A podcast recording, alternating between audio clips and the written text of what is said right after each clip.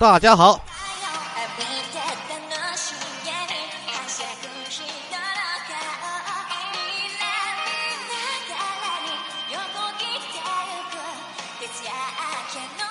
感谢打开今天的毒药。今天的开场曲来自叫《木影都市的演绎者》这部动漫。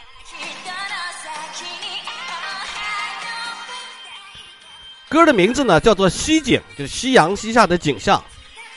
演唱者是 Lisa。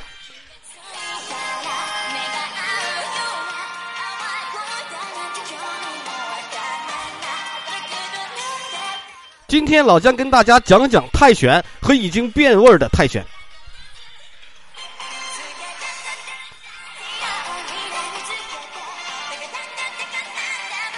喜欢拳击的朋友肯定听说过有个泰国职业拳手叫做阿泰伦龙啊，他曾经是中国拳手周世明的劲敌，彼此交锋过多次，互有胜负。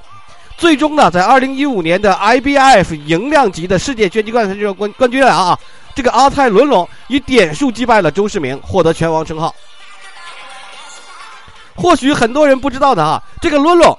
曾经是一个被判十五年的罪犯，他却只吃了一年半的牢饭就离开了监狱，成为了泰国最有名的拳王。但他不是越狱，而是被泰国政府特赦，原因是他打拳很厉害。或许啊，这个地方，泰国很多地方，你听起来好像全是人妖。其实泰国政府对泰拳的重视程度非比寻常，甚至还有一个匪夷所思的法律规定：监狱里的囚犯如果打拳能够成为重大赛事的冠军。或者是战胜外国拳手，就能获得减刑或提前释放的机会。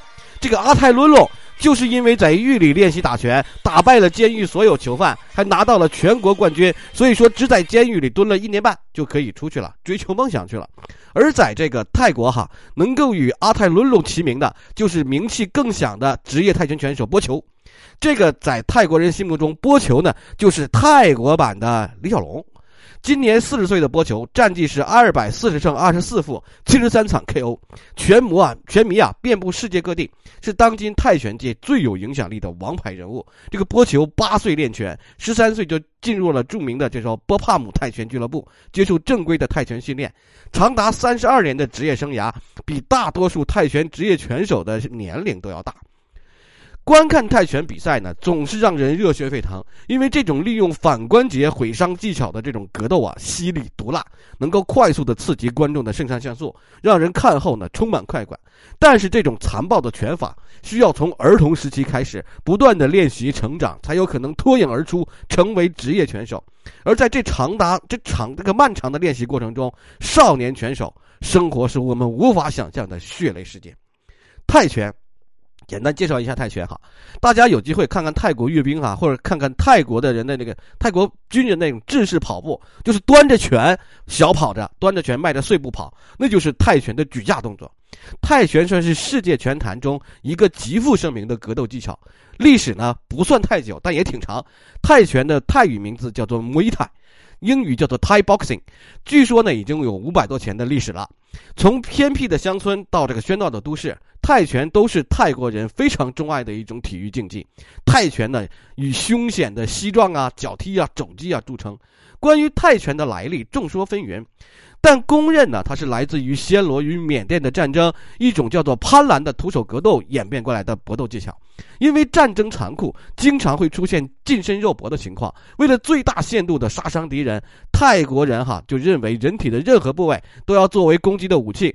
泰拳这里头不仅有凶狠的膝撞、脚踢、肘击，还有头撞、咬、擒拿，嗯，抓抓一这个偷偷桃啊，反正只要是碰上泰拳，敌人可能会非非死即伤吧哈。泰国的囚犯啊，或许是真的可以通过打拳实现自我救赎，可是对于许多挣扎在贫困线上的泰国儿童来说，这就是一条拿命换来的改命之路。拿命换的改命之路，大家没听错，这些孩子所经历过的魔鬼式训练的残酷程度，成年人都是无法忍受的。在泰国学习泰拳的孩子，一般从六岁就要进入拳馆开始练习，而且训练量。和训练方式跟成人拳手没有什么两样。少年选手们每天四点就要起床，然后和成年选手一起迎着朝阳跑上十公里。他们的身后呢，就是开车紧紧跟随的拳馆教练。等吃完早饭，他们就开始每天长达六到八个小时的训练，跳绳啊、打沙袋啊、搏斗啊，等等等等。跟中国这个习武啊打的那个木人桩不一样，少年拳手们的对抗目标是当地随处可见的香蕉树。其实香蕉不是树哈，哪天我给大家讲讲香蕉这个，因为它那个粗大坚硬嘛，能够承受各种各样的重击，也不利于也那个不容易伤害到选手这个腿和膝盖。每天的训练哈，少年选手还会和成人选手一起互搏，对方啊也不会因为他年纪小而手下留情，完全是当做一个成年选手进行对抗的。成年选手打累了，少年拳手就互相对打。彼此啊，用膝盖顶对方腹部，用肘击打头，几个回合下来，那肯定身上是青一块紫一块，鼻青脸肿就成了家常拌饭，经常给打到这个疼到地上，打到地上去缩成一团。这些少年啊，没人叫苦。他们擦干眼泪，擦去血迹，就会继续扑向对手。凡是受不了、哭出声的，就可能会被教练拒之门外，赶出拳馆。对于少年来拳手来说，只有拼命才有希望。其实很多时候，晨跑之后的教练去睡觉去了，中午再来，少年拳手们全凭自觉开始训练，没有人督促，不敢偷懒。倒不是说这个怕有人告密说怎么样，而是他们知道这些少年拳手身上压的可能是全村的希望。为什么说他们是全村的希望？泰国的很多农村没有什么副业，平时只能靠种植水稻为生。大多数农村家庭每个月大概只能挣到五千泰铢，大概也就是不到一千块人民币吧。因为太穷哈，许多偏僻点的地方就一直有把孩子们送到拳馆打拳的传统。是的，小小的孩子就有可能挑起养活一家人的重担，这个途径就是地下黑拳。打拳呢，有可能让全家吃饱饭，也可以啊，让这个家庭获得足够的体面。虽然泰国法律明文规定，不满十五周岁、体重不不足四十五公斤的少年是不能参加泰拳比赛的，但是在疯狂喜爱地下黑拳的民间，这同条法就如同废纸。地下黑拳的赛制和规则完全跟正规的拳赛一样的，因为这里不仅有正规的拳台，但是呢，却没有职业裁判。并且呢，没有护具，甚至场地呢就不是这个临时搭建的塑料大棚，就是在这个某个昏暗的地下室里。地下黑拳既有成人版，也有少年版，现在还有少女版。大门大部分都是由黑社会控制的赌博集团操控。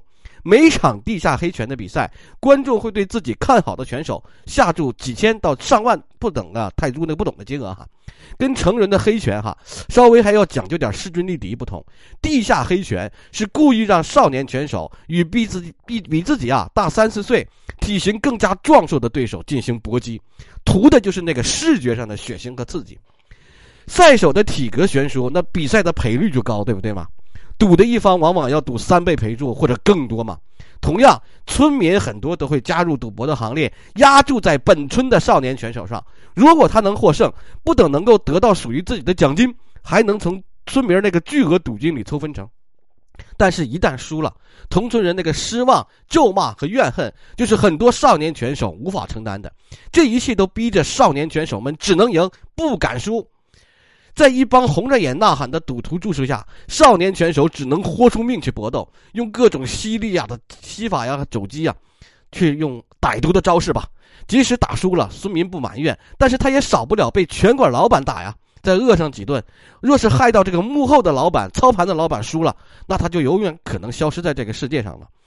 打输后落下残疾的少年拳手才是最可怜的，没有人收留他们，自身又没有文化，又没有其他生活技能，只能回到乡间苟延残喘，或者沦为贩毒工具。这些打赢的少年拳手能赚的钱也不多，一场比赛往往只能拿到一千泰铢（一百九十二块人民币），也有的时候仅有二百六十泰铢（五十块人民币）。获胜的少年拳手啊，每场能拿到的奖金十分微薄的，不用说，大部分的钱都落入到了幕后的赌博集团首领里。对于打赢比赛的少年拳手来说，不仅能够赢得奖金，他的家庭也会因此而得到村里人的尊重。人们会觉得这个家里出了一个了不起的人才。少年拳手唯一的愿望就是不断参加比赛，直到进入曼谷的大型体育馆，成为一名职业泰拳手。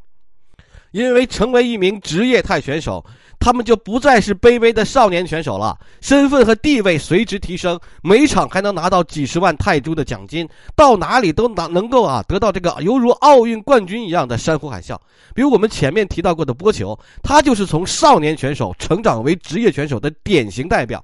因为知名度太高，波球呢先生当上警察吃了皇粮，随后呢又被军方招募成为陆军少尉。波球的拳赛，泰国军方愿意花费数千万泰铢赞助。波球在他老家也是神一般的人物，人们特意给他树立了一个五米高的铜像，表彰他在泰拳方面取得的成就。在这种价值观下，每个泰拳少年都把波球当成了自己的偶像，也当做了自己赶超的目标。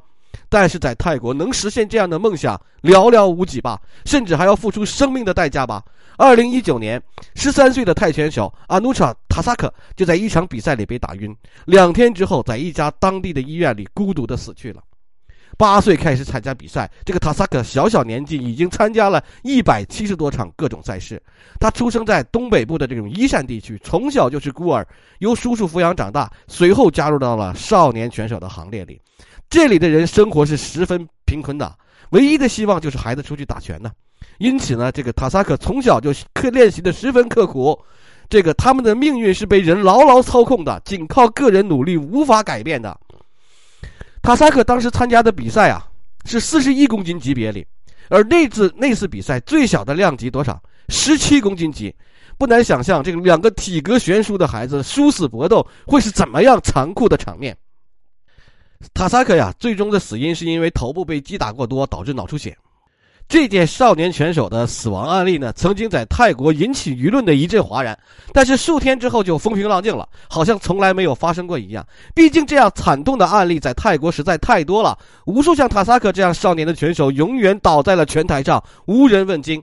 BBC 曾经制作了一个叫做《无人报案的世界》这样一个纪录片，曝光了泰国儿童冒着脑损伤甚至死亡的危险参加职业拳赛的内幕。节目里介绍，每年有超过两万的泰国儿童前赴后继地加入这场死亡游戏，人们只为胜利者欢呼，但是却没有人记得倒下的那些失败者。许多少年拳手倒下了之后，就再也没有站立起来过。即使这些万里挑一的冠军，也是常年因为打拳患上了各种头疼啊、关节性疾病。这部纪录片还对两百名参加了泰拳比赛的儿童和两百名正常的儿童做了脑部检查，发现这些少年拳手几乎都有不同程度的脑损伤。即便是这样，还是有不少家庭，还甚至是城市家庭，愿意送自己的孩子去打拳。他们觉得孩子可以远离吸毒，不会沉迷游戏，未来可以更加强壮。这些少年拳手们出现了女拳手了。无论是国际社会怎样呼吁泰国停止对少年拳手的培养，取缔各种地下黑拳的比赛，泰国社会呢也屡屡发出同样的呼声，但是呢总是收效甚微。毕竟泰国这个泰拳在泰国是一项历史悠久的国粹，人们为之疯狂，为之自豪。而在泰国的底层社会，那些挣扎在贫困线上的人们，他们实在找不到能比让孩子去打拳更快的改变家族命运的方式。于是乎，这些少年拳手自从踏上了这条路，宿命都已经注定。绝大部分的人往前一步是地狱，往后一步也是地狱，而这样的日子依然看不到头。感谢大家的收听，今天我要说的就是泰拳，现在已经沦为了一个浸满少年血的运动项目。我们下期再见。